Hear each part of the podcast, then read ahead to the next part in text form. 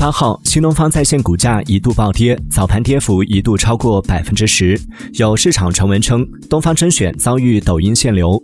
对此，公司回应记者称，没有接到抖音限流通知。目前，公司在大力发展自营产品，相关内容会在接下来的财报里披露。针对限流传闻，抖音电商相关负责人也表示，不存在对东方甄选限流的情况。东方甄选是抖音电商优质生态中的一个代表性商家。抖音电商鼓励类似优质直播间在平台持续经营与发展。